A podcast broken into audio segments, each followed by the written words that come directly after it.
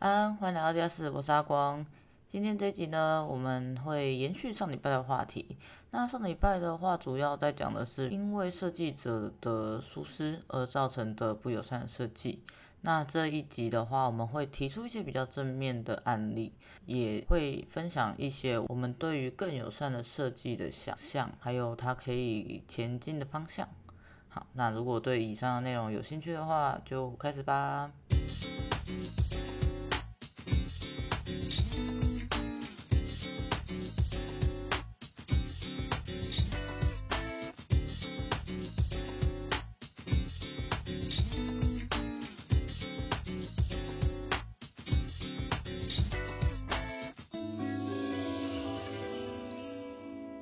应该说，因为那时候女性的权益非常的薄弱，没有人会去思考这件事情。嗯，嫌少啦，也不能说完全没有，就不重视他们的使用感受吧。是近年来才比较有渐渐的被重视。有时候你要说他们是心存恶意吗？也不是，所以这就是为什么我说我们这一集叫做心存好心但做坏事，就是因为他没有意识，然后他没有这方面的。只能说没有这方面的素养，他就会常常做出一些很不好的设计，然后他自己本人还沾沾自喜，觉得自己超棒。嗯，就是被某些事情给蒙蔽了双眼，嗯，没有注意到其他事情。对啊，其实厕所就会常常出现这样子的状况。对啊，我就觉得有一些有一些厕所真的很难用，可是就会很想说，这个人是不是这个设计这个的人是不是自己没有用过，所以他不知道。嗯，因为而且因为我就是我看的那本书里面，就是他写的东西，其实大家如果看过之后会意识到这件事情，可是如果你没看的话，你其实如果没有去使用到这个设施的话，你根本不会意识到这件事。就是像是尿布台，嗯，尿布台我们不是很常在女厕可以看到吗？对啊，就觉得哦，好像还蛮贴心的，就是有做到这件事情，我自己会这么想。嗯，但是它里面就提到一些问题，就是说女厕有设置，但是其实很多男厕没有去设置它，因为有些人是呃是爸爸，可能是爸爸带小孩出去，那他到底要在哪里帮小朋友换尿布这件事情，已经预设照顾的责任在女性身上，所以才会设在女女厕这样子啊。对对。然后有些又是设在无障碍厕所里面，然后在书里面就有一个人被访问是说。他其实在使用尿布台的时候会有点不好意思，因为他会觉得说他占据了使用这间厕所人的权益，因为他只是要换尿布，嗯，但是他不是要去使用无障碍厕所啊，干嘛要这样？对，然后我就想说，哎，欸，对，小孩已经很辛苦了，不要这样子，就没有想到这件事情过。嗯，然后还有另外一个是说，呃，其实并不是所有的就是有尿布台的空间都可以容得下。婴儿车，然后有些重点是有些婴儿车就是各种样式，像什么三胞胎两胞胎那种，或是或者说就是有些爸有些爸爸妈妈会带着不止婴儿车，还可能手上还牵着一两个小朋友这样子出门。对对对对对对 对, 对，所以就是觉得哦，对耶，不只是一个小孩啊。嗯，然后还有另外一个我觉得比较有感受的是说，他其实除了换小朋友的尿布以外，他可能还会有一些 Lilico 的东西配件需要放置，像呃新的尿布啊、纸巾啊，或是一些爽身粉之类的东西。就除了放小孩之外，还要放很多东西。对对对，就是想说，哎，对，尿布台旁边好像都没有可以放置这些东西的地方，就觉得哦，对，嗯，就是你可以，你其实你只要再思考一下的话，就会发现说，它真的还蛮不方便的，就是有很多事情没有考虑到，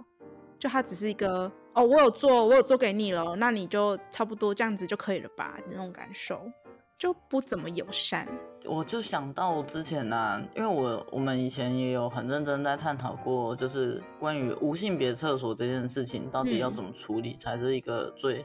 最好的方式。然后曾经就有一个建筑师，他就回我说，就放在无障碍厕所就好了。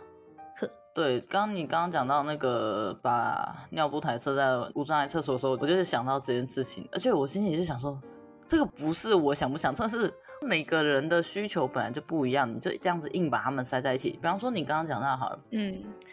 换尿布的地方需要有尿布台，需要有置物台，它甚至需要有饮水机。你难道要把这些东西全部都往无障碍厕所里面塞吗？嗯，就很尴尬啊。那可能我我们所谓的中性厕所或无性别厕所，它可能需要的东西就是大概就是洗手台，然后小便器，然后正常的垃圾桶，一些小小小的置物而已，你也要把它归到无障碍厕所去嘛。然后就是在这么多需求都在冲冲突的状况下，它就是会有人觉得说我们可以这样子把它解决掉就好啦。嗯嗯，而且有些就是有些母亲是她要喂小孩，喂就是喂小孩喝奶之类的事情，然后就是我我看书里面就有提到说关于职场上的这件事情，然后就有主管跟他说你可以直接去厕所就是喂喂就好了，然后他就回那个主管说如果你可以在厕所里面吃你的午餐的话，我就会去做这件事情。对啊，没错啊，帮别人，你不会在厕所吃饭、嗯、你怎么会叫别的小孩在厕所吃饭，奇怪，就是那感受很不好啊。但是其实说实话，如果我没有看这本书的话，我其实也不会想到这件事情，因为我没有经历过这件事情。嗯嗯，对啊。然后其实不要说我们就是这本书还蛮敌视男性，然后没有尊重到他们，它里面其实也有写到写到关于小便斗的事情。小便斗一直以来都是只有一个隔间在两个小便斗之间，所以其实你跟旁边的人非常的 close， 然后如果你不想要被别人就是看到你上厕所的样子，你如果去隔间里面上厕所又有可能会被就是会被有霸凌的疑虑在。真的，你我相信以就是我对我对男性的理解，但是我对男性的理解可能有一点点偏差，但是、嗯基本上小，尤其是年纪稍微轻一点的，他们就会觉得，呃，你去上那个厕所，你好奇怪。对，就会觉得你为什么不是跟我们一起在外面上？你好奇怪。嗯嗯嗯。而且其实很多人就是没有办法接受这这件事情，然后就会忍忍到自己觉得舒适的地方，像是回到家里面才愿意上厕所这件事情，其实对他们的身体非常的有害。就很容易有尿道炎之类的事情、啊、嗯，就是首先对我们这一整段的讨论，就是第一个很常会有设计师认为照顾小孩是女性的责任，再来就是他们可能会误把就是不同需求的人放在一起，然后甚至没有去思考这些需求会不会彼此冲突。嗯嗯，然后再来就是可能整个环境上来讲，就是会对于对于这种给他人方便的事情会有一些怪异的误解。应该说他们也就是认为说这是一个从以前到现在大家都可以接受的事情，就没有去想说要怎么去改善这件事。对，因为毕竟困扰的不是他们，他们就不会再多去思考，也可能是想说呃，这个就是从以前到现在大家都过得去啊，也没有什么需要去改变的事情。对，但其实 我, 我自己会觉得说嗯，为什么我会想要聊这个，就是因为我其实觉得这些东西都是设计者应该要去知道而很多人不知道的事情。嗯，而且我们刚刚也有讲到是多数人的困扰还有就是少数人的困扰这件事情，就还蛮多地方需要去就是再加强和改善。嗯，就其实虽然我们刚刚讲那么多负面案例，可是其实还是还是有一些正面的案例和改善的方式啊。嗯嗯嗯，像我们刚刚就有提到关于说无性别厕所，书里面就有讲到其中一个解决方案。像我们常看到的厕所不是会有分男厕女厕吗？就是那个男厕入口跟女厕入口，就是你一进去就直接被二分法这样子。那在美国加州的圣地亚哥某一个海滩上面就有一个中性厕所，那它的解决方式就是说它其实就是每一个隔间都是独立出来的，所以是说你不管是怎样，你你的那个厕所空间，其实你一打开就是直接进到单间的厕所里面去使用，所以不管什么性别，只要进去就是直接上厕所，没有人会去 care 说你到底是什么性别这样。具体一点来说，这个厕所它里面会配备着便器跟洗手这样子的设施，对，所以它才可以做到就是单间单间，然后一走进去就是直接使用，没有再分性别。对对对，所以我们可以把它想象成是呃高级版本的流动厕所的概念嘛？对，可以直接这样讲。好，然后除了这个优点以外，还有是说打扫人员变得比较方便去打扫厕所，因为他就不用封闭整间厕所在里面打扫，他可以单间单间的去这样子做整洁打扫。嗯嗯，所以它其实算是一个还不错的解决方案之一。我就觉得还这样子的解决方式也是不错的。嗯嗯，因为像厕所的话其实也有很多地方没有考虑到小孩子的身高和使用，还有另外是就是男女厕的使用，就是男厕很常看到就是比较低矮的小便斗，所以小男生就是可以自己去上厕所，但是那个女厕的话，女生如果要上厕所的话就是比较少看到呃适合他们高度的马桶，所以他们就是会需要父母去协助他上厕所，这个就会考虑到他们的独立上厕所这件事情。所以就是在上厕所方面的话，小男生比较容易有就是可以独立做这件事情，然后女生的话就是相对比较困难。可是我觉得这个也真的是端看那个便斗的形式是很重要的，因为有的小便斗是直接立到地板的、嗯、那可能就像你说的小男生应该会比较容易使用，嗯，可是也有一些离地的小便斗，我刚刚就在思考那小男生要怎么使用。最后当这件事情在设计师的脑袋里面没有一个共识是要去思考这群人的需求的话，请问一下就是这些小孩他们到底应该要如何自处才好。对啊，就是父母难受小孩也难受。对，然后如果是爸爸带着女儿，爸爸要怎么办？对啊，很尴尬、啊、如果是妈妈带着儿子，妈妈要怎么办？嗯，这其实是一个蛮重要的事情。对呀、啊，而且另外一个因那就会可以讲到一个正面案例，就是免治马桶。嗯，就是有些人就是上厕所可能会需要别人协助，像有些老人就是没有办法自己去清洁厕后的事情啊，但是免治马桶就可以去解决这件事情。嗯哼，因为我没有想过这件事情啊，就是觉只觉得说免治马桶还蛮上起来还蛮舒适方便的，但没有想到说它可以对某些人来说是一个非常友善的事情，像老人就可以自己去上完厕所，不需要别人协助，像、呃、擦屁股之类的，因为你要转腰嘛、嗯、那他可能就没有办法做到这件事情，但是免治马桶他就是直接帮你清洁完。嗯，而且因为其实我前阵子我外婆她住院，嗯，然后你刚刚讲那件事情我就真的很有感，嗯，因为她真的就行动很不方便的，对，然后就, 就觉得很不放心啦、啊、就是他还要去做那些动作、啊、就觉得哦我超怕他跌倒的啦救命真的而且而且重点是因为很常在厕所看到说有一人需要去协助另外一位不方便上厕所的人，那他的门就是需要打开、嗯、其实他上厕所的品质就非常不好，这个东西你真的要往外延伸啊。 嗯, 嗯我这样讲可能有人会觉得我有点夸张，可是老年人尤其是自尊心比较强的老年人、哦、对于这件事情会让他们感到很痛苦。对，嗯，我也我也不喜欢那样子，所以我觉得免治马桶很棒。 嗯, 嗯好想要什么时候大家也来发明一个自动洗澡机之类的躺在那里就可以对啊，就是哎、欸，说真的，你不是单纯是因为我自己懒惰，我懒惰没有错，可是我就常常在想，你看，比方说哪一天如果我爸突然生重病，嗯，我真的有办法帮我爸洗澡吗？我觉得他他也不愿意，我也不愿意啊，说实在的，哦，真的，嗯，的确啊，而且也要考虑到安全性。嗯，这又是一个考量。对啊，比方说现在好了，因为我们现在毕竟地板的自动干燥功能可能台湾还没有发展那么好，那我们就要在湿漉漉的地板、嗯、然后想办法把一个行动不方便的人拉起来，那其实是一个蛮危险的状况的。对啊，嗯，但这些东西其实真的都都比较小，所以其实也比较少会被注意到或来讨论。嗯，比较难，也比较少人会去解决这件事情。对啊，嗯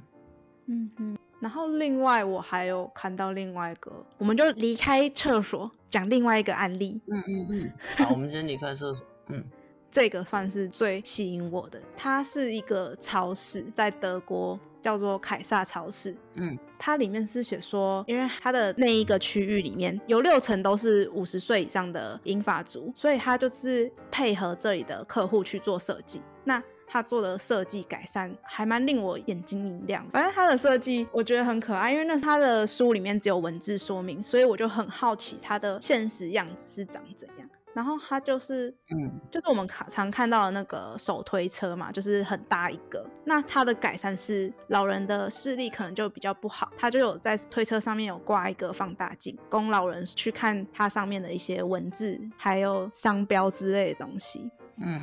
然后另外它还有它的这间超市里面它有两种不同两种样式的推车，一种就是我们常看得到的那种大型推车，另外一个是它把它的那个置物空间变小，变小之后它另外一边它就放了一个可以坐在上面的小座椅，让老人如果 逛,、嗯、逛累了他就可以直接坐在上面。此外他为了安全性，所以他坐上去的时候他下面的轮子就会自动锁住，我觉得还蛮贴心的，贴、哦、心对啊，而且为此他也把把手，就是推车的那个把手把它加长，让使用者会比较好去使用。除了这个之外、嗯、可能还是有些年长者会觉得说哦那个放大镜它不方便使用，所以它在每个走道的尾巴处它有一个更大片的放大片可以供他们去使用。如果这样子就是还是觉得它不方便去使用的话，它旁边有设置一个服务铃，就是它可以按下去之后请服务人员来帮他解决他所需要解决的问题这样子。它还有另外一个设置我觉得也很贴心，像我身高就不高嘛，所以其实架子比较高的地方东西我就不好拿，那它就有在嗯呃，乳制品还有冷冻食品的柜子下面放一个台阶，让他们可以方便踩上去之后去拿到最高层层架的商品这样子，就觉得还蛮贴心的、嗯、感觉上次必它的走道要设计的更宽咯，因为冷冻柜前面如果还要放台阶，然后你还要有空间可以让人经过的话、哦、那势必它的走道都会比较宽咯。嗯，应该是这样没有错，可是我觉得它的设计是好的，对啊，是很好的，而且就是它不只会有利于我们觉得年长的人，它也会有利于像你看西姐个子比较娇小，或者是或者是像我就是一个很容易走到累的人、哦、我觉得我超需要那个椅子的耶，是吧？我就是傲笑脸，你知道，我就觉得每次逛，其实我逛街逛到后来不是、嗯、不是没有钱，就是我我真的好累，我真的好想休息、嗯、可是我都找不到地方休息。而且它还有一些很贴心的服务，像是它在店门口有放置一些按摩椅可以去供你使用，此外它还有提供就是轿车服务、哦、就是可能你东西买太多不方便吧、嗯、然后你就可以轿车，然后在门口那里去弄按摩椅，或是它那里也有一些咖啡机那些、嗯、就是休息等待服务这样、嗯、就做的算某些需求就被服务到，有被重视到。嗯，没错，对啊，然后他就是自从这个成功之后，他其实也有把这些行为使用到别的超市去，虽然那边没有那么多年长者，但是也是还蛮受欢迎使用。我觉得有些时候其实并不是因为大家不需要这些东西、嗯、而是因为年轻人比较能忍，年轻人比较能够忍不方便，所以比较不会去讲、哦、但是其实我们心里都默默的觉得不太舒服，嗯，但你又讲不出来，但是老年人老人家受不了就真的是受不了了，就是我们可能会是我想要这样子，然后他们可能是我们需要这样子，对，我们会觉得有更好，但没有我可以忍，但是对老人家来讲的确是不行。嗯，而且他这些就是小小的贴心举动对我们来说就是会去很加分，会想要对啊，会很想再再访一次的理由，就变成说如果今天有两家超市，然后一家有做这个、嗯、一家没做这个，我就会选择去有做的这一家。对啊，就是他们 有, 有注意到使用者的需求是什么，因为我刚刚不是说使用者可能并不只有 老, 老人需要嘛，我刚刚就在想的其实是亲子、欸嗯、因为其实对小孩来说就是自己有去参与购买这个过程，或者是跟家人一起共同完成某个任务，其实是蛮重要的。那你刚刚讲到的一些凳子啊或什么的，其实就是一个很好的设计啦。其实回到我们刚刚在讲的，如果要再讲一个正面的案子的话，其实我想讲的是一个叫做超级街区计划。这个计划它其实是巴塞隆纳的市政府他们启动的一个，嗯，他们基本上就是在某些区域里面它禁止电动车辆的穿行，嗯，基本上就很像台湾的徒步区嘛，然后就是把这个空间取回来作为免费的公共区域。然后愿景的话就是希望说他们的居民可以不必再忍受交通废气或噪音，而且对于行人来讲会更加友善，他们可以随随心所欲的，就是我们所谓的在这里打混游荡或者是鬼鬼祟祟。对，但这我们刚刚讲的这个打混游荡鬼鬼祟祟其实就是我们前面在讲的那些被不被允许的行为。你看年轻人聚集嘛，为什么年轻人要聚集在这里打混、嗯、你好好的你干嘛不去读书、嗯、那这种观念在巴塞隆纳的这个超级街区计划里面就有点被反转了。嗯，他有一点想要把公共空间还给市民的那种感觉。 嗯, 嗯好处就是当你把人拉回公共空间的时候，大家对这里会有更多的使用跟方便，然后才能够让这里变得更合用吧。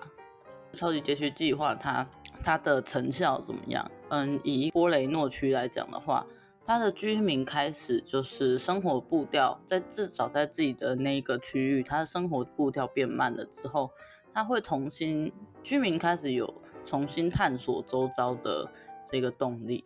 然后、嗯、也由于这些干扰嘛，我所谓的那些噪音啊，然后或者是无法无法在这个地方安置自己的这些事情消失了之后，他们对这个地方会更有投入感跟归属感。嗯嗯，那其实有几个好处，第一个就是街道会变得比较安全。我所谓的安全是指交通安全的安全，因为没有车子那些。对，小孩是在外面玩耍比较不容易被车撞、嗯、我觉得这个也很重要。嗯，对，这样子他们就比较不会倾向于缩回到建筑里面、哦、然后会比较倾向于说投诉自己在这个公共区域里。嗯，就是我觉得是一个蛮值得分享的案例。因为其实在就是我看这本书里面也有类似于超级街区计划这件事情，在这本书里面的名词使用会是生态村。嗯，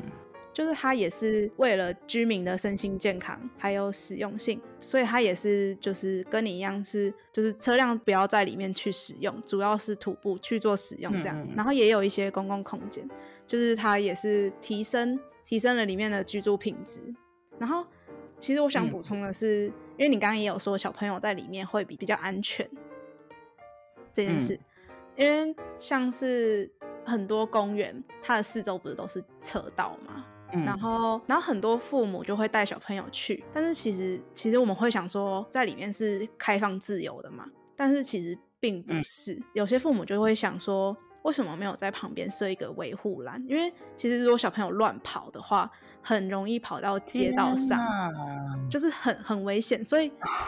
所以其实我现在就是因为这本书有提到，所以我就想说对，这样其实父母父母去到公园并不是一个放松舒适，他是要随时紧盯着他的小朋友，看他 是, 是不是有跑到危险的地方。所以其实像我们刚刚讲的那个超级街道还有生态村，其实就是一个呃有解决到这件事情的一个空间。嗯，的确是。而且我就想到那个我那时候考驾照的时候不是都要 被, 被迫去上课吗？嗯，你知道有一种有一种东西叫园道嘛，对不对？就是它是一个长条形的有绿植的东西，然后它的两侧是是道路。台中很多这种地方。嗯，就变成说那那一个影片就是小朋友从园道玩完，然后他的双亲之一、嗯、就是可能是跟爸爸在园道这一侧，然后妈妈在道路的另一边、嗯、然后他要过去找妈妈的时候没有看路。嗯，那就真的是一个很危险的状况、啊、因为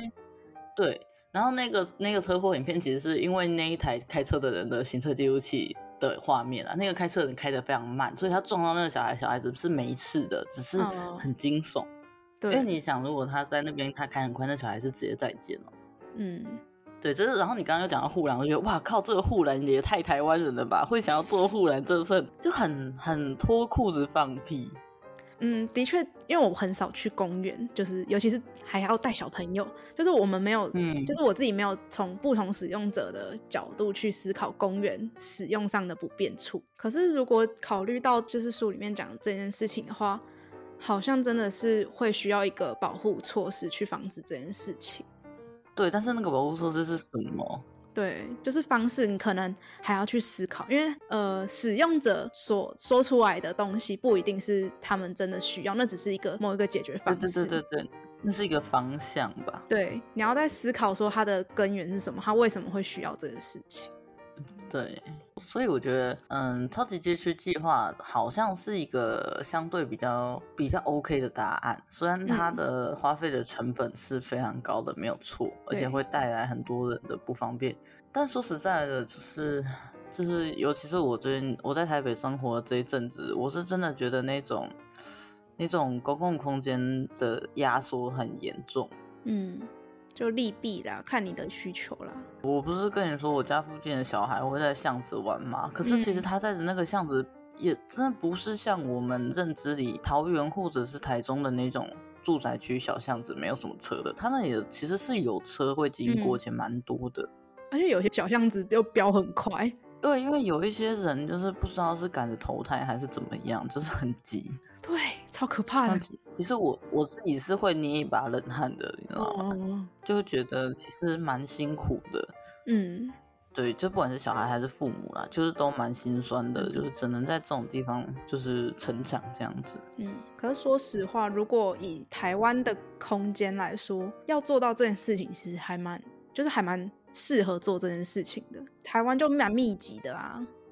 我觉得至少说做起来的成效应该会蛮明显的。嗯，因为我也并不是真的很介意我车是不是停在我家正楼下，我不介意多走几步路，但是像我们刚刚聊到的那些事情我都觉得很可怜。嗯，就是公园希望有围篱保护他们啊，或者是只能在路边打羽毛球，但是车子来来往往很可怜这样子。嗯嗯，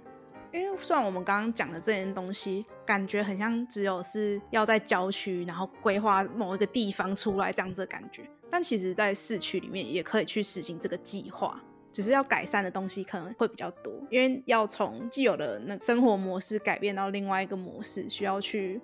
磨合吗？算磨合吧。嗯，重点还是说大家现在对公共场所的那种认同感其实是很低的。嗯，我觉得另外一个原因是因为我们现在可以使用的公共空间本来就不多，所以就是没有去注意到这一块。你既然没有使用，你就不会对它的好坏有有很多的想法。对啊，你的你的预设立场就只已经是说，哦，我又没有要用那里，关我屁事。对，我只在乎我车子能不能停得离我家近一点而已。对对对对。那其实这样子整个人跟就是都市的关系，我觉得就有被切割掉了。对，你就会不自觉去切割嘛。嗯，因为毕竟你就会觉得你管不了这么多，这又不是你的事，你又然后你自己每天就过得穷的要死了，你哪有时间去管这些事情。嗯，对对啊。但是其实就是讲到这一块的话、嗯、其实我那时候看到这一段啊，我第一个想到真的是永和那区。嗯，怎怎么说？因为我们这里很挤嘛。嗯，算是算是这样的原因没有错，但是我的想法是说它其实交通上算是蛮方便，另外因为住宅区很密集的关系，所以其实你如果把你的那个交通工具停在比较偏外围的地方，如果有好良好的规划，中间区域是住宅区，一样是徒步区，然后在这一圈的外围才会是可以使用汽车机车这些的话，其实是可行，我是我自己会认为是可行的。你可能停好车然后五到十分钟回到自己的家，可能会有一些成本在，但是你可以获得一个良善的居住空间这样子。嗯，觉得嘞，因为我也不是住在那里、嗯、所以我也可以这样讲大话。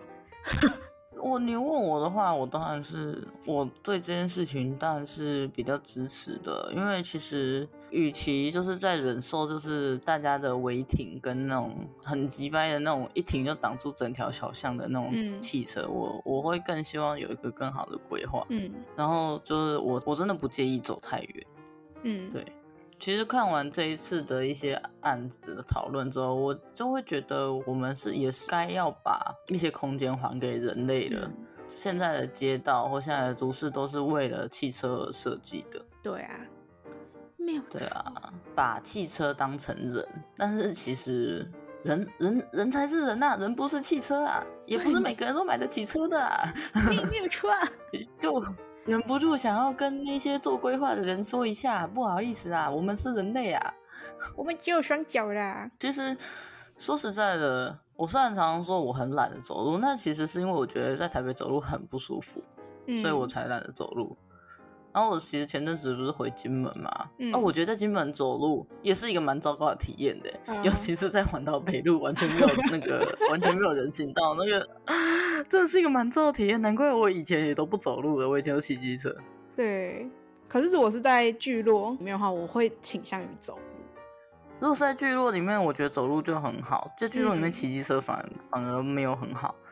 对，所以就就我觉得环境会影响人没有错，但是人啊制度啊什么的也会影响到环境很多。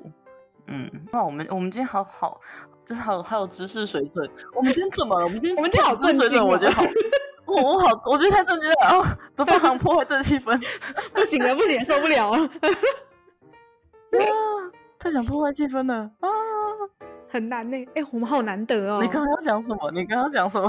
哦哦，没有，刚刚刚的也有点太震惊了。先不要，先不要啊！我觉得我们今天的、嗯、呃知识量够了，知识量够了。今天的震惊谈话量已经已经过头。我们好，我要我要来讲讲干话。今天其实鸡姐打疫苗，然后我放假，然后我们两个今天算是难得，就是不是一个人上班一个人放假的状况在录吼。对。而且我们现在是下午时段，悠闲的下午时段在录这个、啊、我们你知道我们之前都很极限，要么就是鸡姐下班我放假然后约晚上九点，要么就是我上班鸡姐放假然后约个十点在录、嗯、然后通常都会有一个人有点厌世不然就是有时候，而且重点是这样子就算了，有时候电脑还出问题，所以你的那个我们录的时间又更晚，可能会直接到录完之后可能已经十一十二点，然后我们都还没有洗好澡，然后有人还可能还没有吃饭之类的。对，我们我们会花半个小时在加加设备，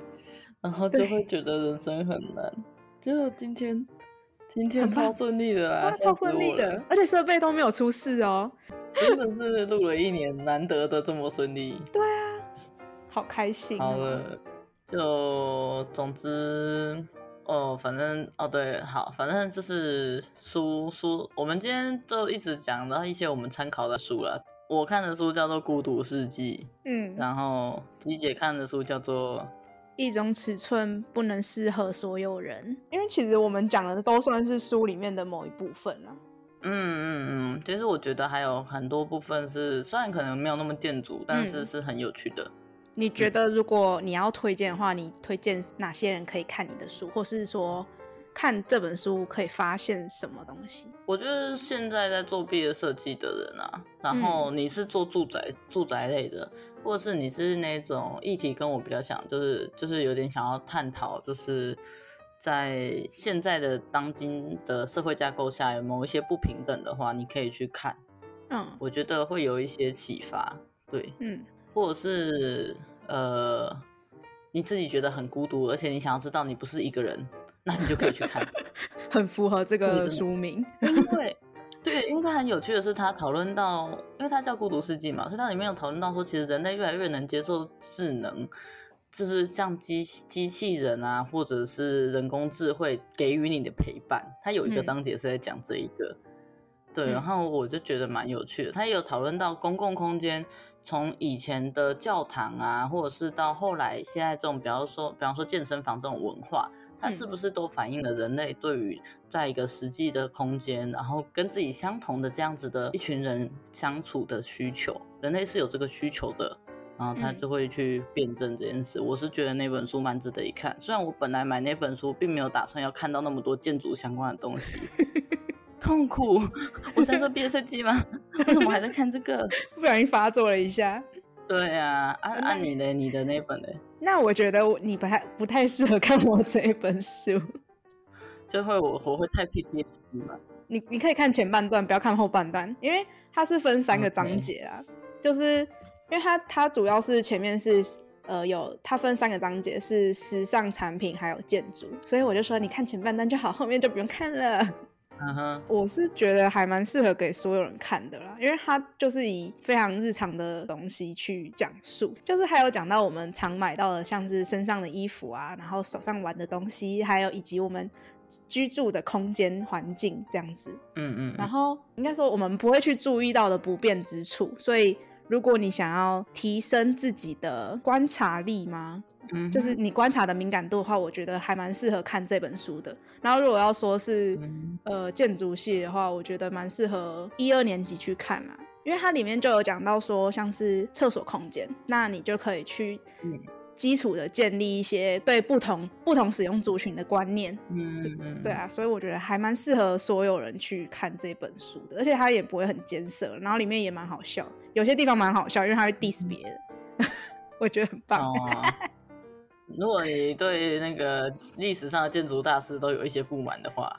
对他diss 的很，我觉得还不错啊。鸡姐那时候就私下讨论，她就很开心的跟我说她觉得很爽，我就想说是有多开心。哎、欸，我看到那段的时候，我真的是不小心笑出来，然后我妹还问我说你在笑什么，然后我就给她看，然后她也觉得还蛮好笑的。嗯，了解。嗯，那。欸、差不多这样，我们我觉得我们今天搞笑的部分好少哦。对啊，哦、今天今天含金量有点太高了，就是今天今天讲话有点太有内涵，都没有一些屎尿屁啊。对啊，而且刚开始录的时候，我想说完蛋耶，我要讲好多厕所东西耶，我就说怎么办？如果我讲很多屎尿屁，会不会真的这一集很臭啊？